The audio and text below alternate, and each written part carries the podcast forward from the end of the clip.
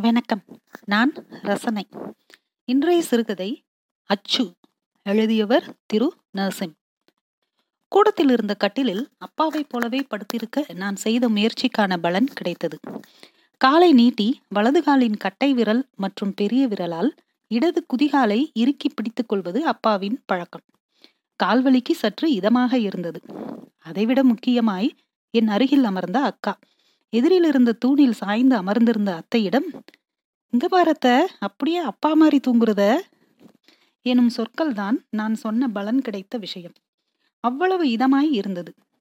தூங்குவது போல் முகத்தை வைத்துக் கொள்வது சற்று கடினமான காரியங்களில் ஒன்று. அக்கா பிள்ளை பெற்ற பச்சை உடம்புக்காரி. அவளிடம் இருந்து வந்த பசும் குழந்தை வாசம் கூடத்தை நிறைத்தது. அதை ஏன் கேக்குற? அப்படித்தான் அன்னைக்கு காலையில திண்ணையில உட்காந்து பேப்பர் படிச்சுக்கிட்டு இருந்தான். நான் உங்கள் அப்பன் தான் நினச்சிக்கிட்டு திரும்புகிறேன் பின்னாடி இருந்து உங்கள் அப்பா எதையோ எடுத்துட்டு கிணத்து மேட்டிக்கு போகிறேன் தூக்கி வாரி போட்டுருச்சு. போய் முன்னாடி பார்த்தா இவன். வீட்டு மண்ணை எடுத்து செய்கிற அச்சு வேற எங்கே போகும்? இன்று நேற்றல்ல. சிறு வயதில் இருந்தே அப்பாவை பிரதி எடுப்பது எனக்குள் அதுவாகவே வந்து அமர்ந்து கொண்ட ஒன்று. காஃபி குடிக்கும்போது ஆட்காட்டி விரல் அனிச்சையாக ஒதுங்கி டம்ளரில் இருந்து நீட்டிக்கொண்டிருக்கும். சாப்பிடும்போது இடது கையை தரையில் ஊன்றிக் கொள்வார். மார்புக்கு குறுக்காக எக்ஸ் வடிவில் கையை தோள்பட்டையில் பிடித்துக் கொள்வார். இப்படி நுட்பமாக அவதானித்தலை ஒரு வேலையாக செய்து வந்திருக்கிறேன் போல. அது என்னவோ தெரியவில்லை. அப்பா மாதிரியே என்ற சொல் கொடுக்கும் உவகை என்னை பொறுத்தவரை அவ்வளவு பிடித்தமான ஒன்று. அம்மா எங்களை கடந்து வாசலுக்கு போவது அம்மாவின் காலடி சத்தம் உணர்த்தியது. டங் டங் என அதிர நடந்து கடக்க அத்தை வழக்கம் போல ஆரம்பித்திருந்தாள். என்ன நட இது? வீடு விட்டு போற மாதிரி கொஞ்சம் மெதுவாத்தான் நடந்தா என்ன? உங்க அம்மாவை சொல்லி குத்தம்ல. அவங்க வீட்டுக்காரங்க நட அது. மிக சாதாரணமான வாக்கியம்தான் அத்தை பேசுவது எல்லாமே. ஆனால் அணுவை பிளந்து ஏல் கடல் புகுத்தும் உக்தியை தன் எல்லா வாக்கியத்திலும் வைத்திருப்பாள். இந்த வாக்கியத்தில் அம்மாவின் வீடு பூர்வீகம் என இழுத்து விட்டாள் ஆமா. உங்கள் வீட்டில் எல்லாரும் அப்படியே பூ போல நடக்கிறீங்க பாரு. சும்மா போத்த. அக்கா அம்மாவிற்கு ஏற்றுக்கொண்டு பேச அத்தை சளைக்காமல் பத்தியா கல்யாணம் கட்டி பிள்ளைய பெற்றதும் நீ வேற வீட்டுக்காரி மாரி பேசுறத? நான் தானா பொண்ணுங்களுக்குள்ள வந்துரும் போல. சரி சரி ரூமுக்கு போ. புள்ள அழுகுறான் பாரு. அம்மா வெளியிலிருந்து என் பேரை சொல்லி கத்தவும் தூக்கத்தில் இருந்து எழுவது போல் சற்று முணங்கி எழுந்தேன். தூங்குறவனை எழுப்புறாவாரு என அத்தை ஆரம்பிக்க நான் கட்டிலில் அமர்ந்து வெளியே பார்க்க வாசலில் இருந்து கையை ஆட்டி அழைத்தாள் அம்மா. என்னம்மா? அம்மா மிகவும் குட்டை என்று சொல்லிவிட முடியாது. ஐந்தடி. ஆனால் நான் அப்பா போல உயரம் என்பதால் என்னை நிமிர்ந்து பார்த்தாள். அங்க பாரு நேத்து சொன்னேன்ல அந்த கூட்டம். இன்னைக்கும் வந்திருக்கு போல. போய் பாரு. நம்ம வீட்டுக்கும் ஏதாச்சும் செய்யலாம். நேற்றே சொல்லி இருந்தால் எங்கோ ராஜஸ்தானுக்கு அந்த பக்கம் இருந்து வந்த சில இளைஞர்கள் தெருவில் நல்ல நிழல் இருக்கும் ஒதுக்குப்புடமாக பார்த்து அமர்ந்து கொண்டு வீட்டிலிருந்து எந்த விதமான பழைய பொருளை தந்தாலும் அதை கண்முன்னே உருக்கி நாம் விரும்பும் வடிவ அச்சில் வார்த்து கொடுத்து விடுகிறார்களாம். நான் பார்த்து கொண்டிருக்கும் போதே அவர்களை சுற்றி கூட்டம் கூட துவங்கியது. கையில் சில பிளாஸ்டிக் எவர் சில்வர் பொருட்களை எடுத்துக்கொண்டு தனம் எங்களை கடக்கும்போது அம்மாவை பார்த்து ஓட்ட பாத்திரம் எதுவும் இருந்தா கொடுங்கக்கா. சூப்பர் சூப்பர் சிலையா செய்யறான் என ஆவலை தூண்டி விட்டு போனாள். போடா போய் பார்த்துட்டு வா. அடா என்னாமா சின்ன பிள்ளையா நானு. இன்னமும் தேங்காய் சில்லு வாங்கிட்டு வர சொல்ற? அங்க ஒரே பொம்பளைய கூட்டமா நிக்குது. ஆமா இவருக்கு அப்படியே ஐம்பது வயசு ஆயிருச்சு. அங்க பாரு சீனி போறான். சீனி கையில் பெரிய பித்தளை குடத்தை தூக்கி கொண்டு போனான். ஆனால் என் பார்வை என்னவோ அவனுக்கு முன்னால் போகும் கற்பகம் பின்னால் போனது. சட்டன மனதை மாற்றிக்கொண்டு வீட்டிற்குள் போய் முகத்தை கழுவி கண்ணாடி பார்த்துவிட்டு கிளம்பினேன். என்னடா? நடலாபம் நோனி மிச்சம்னு வெறுங்கைய வீசிக்கிட்டு போற? குடத்தை எடுத்துட்டு போடா. அம்மா சொல்லும் போதே எனக்கு கோபம் வந்து விட்டது. அதைவிட முக்கியமாய் கையில் குடத்தை எடுத்துக்கொண்டு நான் போகும் காட்சியை என்னால் கற்பனையில் கூட காண முடியவில்லை என்பதால் சும்மா இருமா என விளக்கம் போல் கத்திவிட்டு கிளம்பினேன். நான் கத்தினாலும் திட்டினாலும் சத்தமாக பேசினாலும் அம்மா என்னை பார்த்து சிரிப்பாள். அது இன்னும் அவமானமாக இருக்கும். அப்பா கத்தி பேசினால் மட்டும் சட்டன முகம் மாறி மரியாதையும் பயமும் கலந்து பதில் வினையாற்றுவாள். நான் கத்தினால் சிரிப்புதான். நேற்று பல வித்தைகளை காட்டியிருப்பார்கள் போல இந்த மூன்று இளைஞர்கள். திரு மொத்தமும் கூடியிருந்தது அவர்கள் முன்னால். பெரும்பாலும் பெண்கள். நான் சீனி ரகு மற்றும் பாபு என நாங்கள் கூட்டத்திலும் இருந்து கொண்டு சற்று விலகியும் இருப்பது போல் நின்று கொண்டு கவனித்தோம். கல்லும் மண்ணுமாக இருக்கும் குமரேசன் வீட்டு வாசலை இவர்கள் கூட்டி தள்ளி பளிச்சென்று ஆக்கி தங்கள் உடைமைகளை பரப்பி இருந்தார்கள் சித்திரை திருவிழாவில் தண்ணீர் பீச்ச பயன்படும் துருத்தி போல ஒன்றை வைத்து காற்று எழச் செய்து அதிலிருந்து வரும் நெருப்பிற்கு ஏதுவாக ஒரு பெரிய குடுவையை வைத்திருந்தார்கள். அதற்கு வலது பக்கம் இருந்தவன் கையில் எதை வேண்டுமானாலும் தூள் தூளாக ஆக்கிவிடக்கூடிய பெரிய கட்டிங் பிளேயர் போன்ற ஒன்று.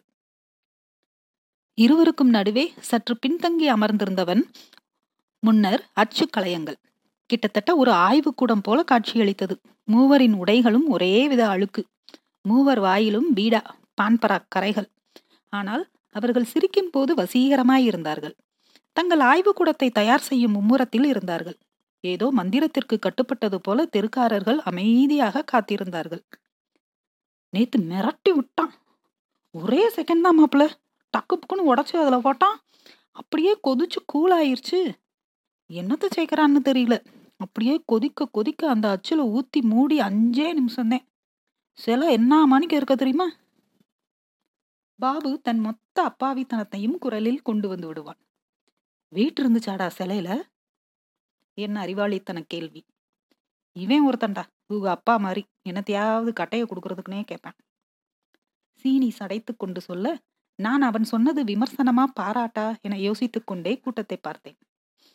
கற்பகம் மிக மும்முரமாய் என்ன சிலையை தெரிவு செய்யலாம் என்பது போல் பார்த்து கொண்டிருந்தாள். ஒரு சிலையே சிலை செய்ய சொல்கிறதே. அடடே என ரகுவின் காதில் சொன்னால் அவன் பயந்து வீட்டிற்கு போய் விடுவான் அதனால் அமைதியாக பார்த்து கொண்டிருந்தேன். அவள் புருவங்களை குறுக்கி கண்களை சுருக்கி மிக மும்முரமாக ஒரு சிலை மீது தன் பார்வையை குவித்திருந்தாள். அது நிமிர்ந்து நிற்கும் ஒரு போர் வீரனின் முதுகு பக்கம் குனிந்து நிற்கும் ஒரு பெண் என ஏறக்குறைய எல்லோரையும் கவர்ந்த சிலை. அவள் எதேச்சையாக என்னை பார்க்க நான் அந்த சிலையே சிறப்பு என்பது போல் சைகை செய்ய பட்டன திரும்பிக் கொண்டாள். என்னாச்சினி அந்த போர் வீரன் சிலை செம்மையா இருக்குல்ல என்ற என் அடுத்த கட்ட அம்பிற்கும் பதில் இல்லை. திடீரென கூட்டத்தில் சலசலப்பு. தயாராகிவிட்டது கொதிகலன் என்பது போல் மூவரும் பரபரப்பாக எழுந்து இடம் மாறி பொருட்களை சீர் செய்து அமர்ந்து கொள்ள ஒருவன் ஆரம்பித்தான். கடையில போனா ஆயிரம் ரூபியா? நம்ம இருநூறுல பண்ணிருவான். உடையாது துருப்பிடிக்காது. என ஒரு சிலையை எடுத்து அதன் மேல் நெருப்பை படரவிட்டான் மண்ணில் போட்டு திருப்பினான். ஒரு இரும்பு ராடை எடுத்து நங்கன சிலை மீது இடித்தான். சிலை பழபழவென அப்படியே இருந்தது. எங்கள் பள்ளிக்கூட வாசலில் இப்படித்தான். ஒருவர் ஒரு கட்டையை வைத்து அதில் ஹீரோ பேனாவை சதக்கென சொருகி விற்று கொண்டிருப்பார் நாம் வாங்கிய பின்னர் அப்படி கட்டையை நோக்கி எரிய மனம் வராது. வேட்தைகோ என தன் கையில் இருக்கும் சிலையை மேலும் கீழும் ஆட்டி எடையை உணர செய்தான். அதெல்லாம் சரியப்பா. பொருள் எங்கது தானே? வெறும் அச்சை வச்சுக்கிட்டு இரநூறு ரூபா எதுக்கு? நூறுரூவா வாங்கிக்க. சவுடாலாக பேசுவதாக நினைத்து ஜெயராஜ் வாத்தியார் கத்திவிட்டு கூட்டத்தினரை பார்த்தார் பெருமிதமாக. சாருக்கு எப்பவும் ஸ்கூல் நினப்புத்தேன். இப்படியா கால் கால்னு கத்துவீங்க? காது சவ்வு கிளியறாப்ல ஒச்சே அடி என்பார்களே அப்படியாக வாத்தியாரின் கதாநாயகத்தனத்தை அடித்து நொறுக்கிய செல்வியக்கால் தன் பாத்திரத்தை முதலில் கொடுத்து முந்திவிடும் முனைப்பில் கையை நீட்டினாள். சீனியும் இலக்கை நோக்கி முன்னேறி பெரிய சிலையாக அச்சில் பார்த்து எடுக்கும் கனவோடு கூட்டத்திற்குள் புகுந்தான். இடிச்சாம்பத்தியா? என்ற பாபுவை ரகு உடனே அமர்த்தினான். சும்மா இர்றா தெருவுக்குள்ள போய். ஏண்டா அவன் பண்ணத நான் சொன்னது உனக்கு குத்தமாப்படுதா என்று கடிந்து கொண்டு என்னை பார்த்து இவன் ஒரு டப்பா டான்ஸ் ஆடின வேண்டாம் என்றான். கொடுக்கப்பட்ட பாத்திரமோ குடமோ அதை கத்தரித்து நெளித்து அமுக்கி நசுக்கி என அத்தனை வித இடர்பாடுகளையும் அதற்கு அளித்து அந்த கொதிகலனில் போட்டு ஏதோ ஒரு திரவத்தை ஊற்ற சற்று நேரத்திற்கெல்லாம் குபு குபுவென இளம் மஞ்சளும் அல்லாத வெள்ளையும் அல்லாத அட இன்ன நிறமென்றே கணிக்க இயலாத ஒரு திரவமாக உருகி கொப்பளித்தது. பாகு பதத்திற்கு வரும் வரை கொதிக்க விட்டு அதை தயாராக தெரிவு செய்யப்பட்டிருந்த அச்சின் குழிகளில் நன்றாக துணியை வைத்து பிறகு ஏதோ திரவத்தை வைத்து துடைத்துவிட்டு அதில் இட்லி மாவை ஊற்றுவது போல் இந்து இடுக்கில் எல்லாம் நிறைவது போல் ஊற்றி பட்டணம் மூடி வைப்பதை கூட்டம் மொத்தமும் வாயில் ஈ போவது தெரியாமல் பார்த்து கொண்டிருந்தோம். எனக்கு அந்த கொதிக்கும் பாகை தொட்டு பார்க்க வேண்டும் என தோன்றியது. சீனியின் சிலை பெரிதாகவும் கனமாகவும் சுட சுட இருக்க கையில் வாங்கி பார்த்த மாத்திரத்தில் நாமும் ஏதேனும் எடுத்து வந்திருக்கலாமோ என்று தோன்றியது. அது ஒரு அழகான பெண் கையில் அகல் விளக்கை தாங்கி நிற்கும் சிலை.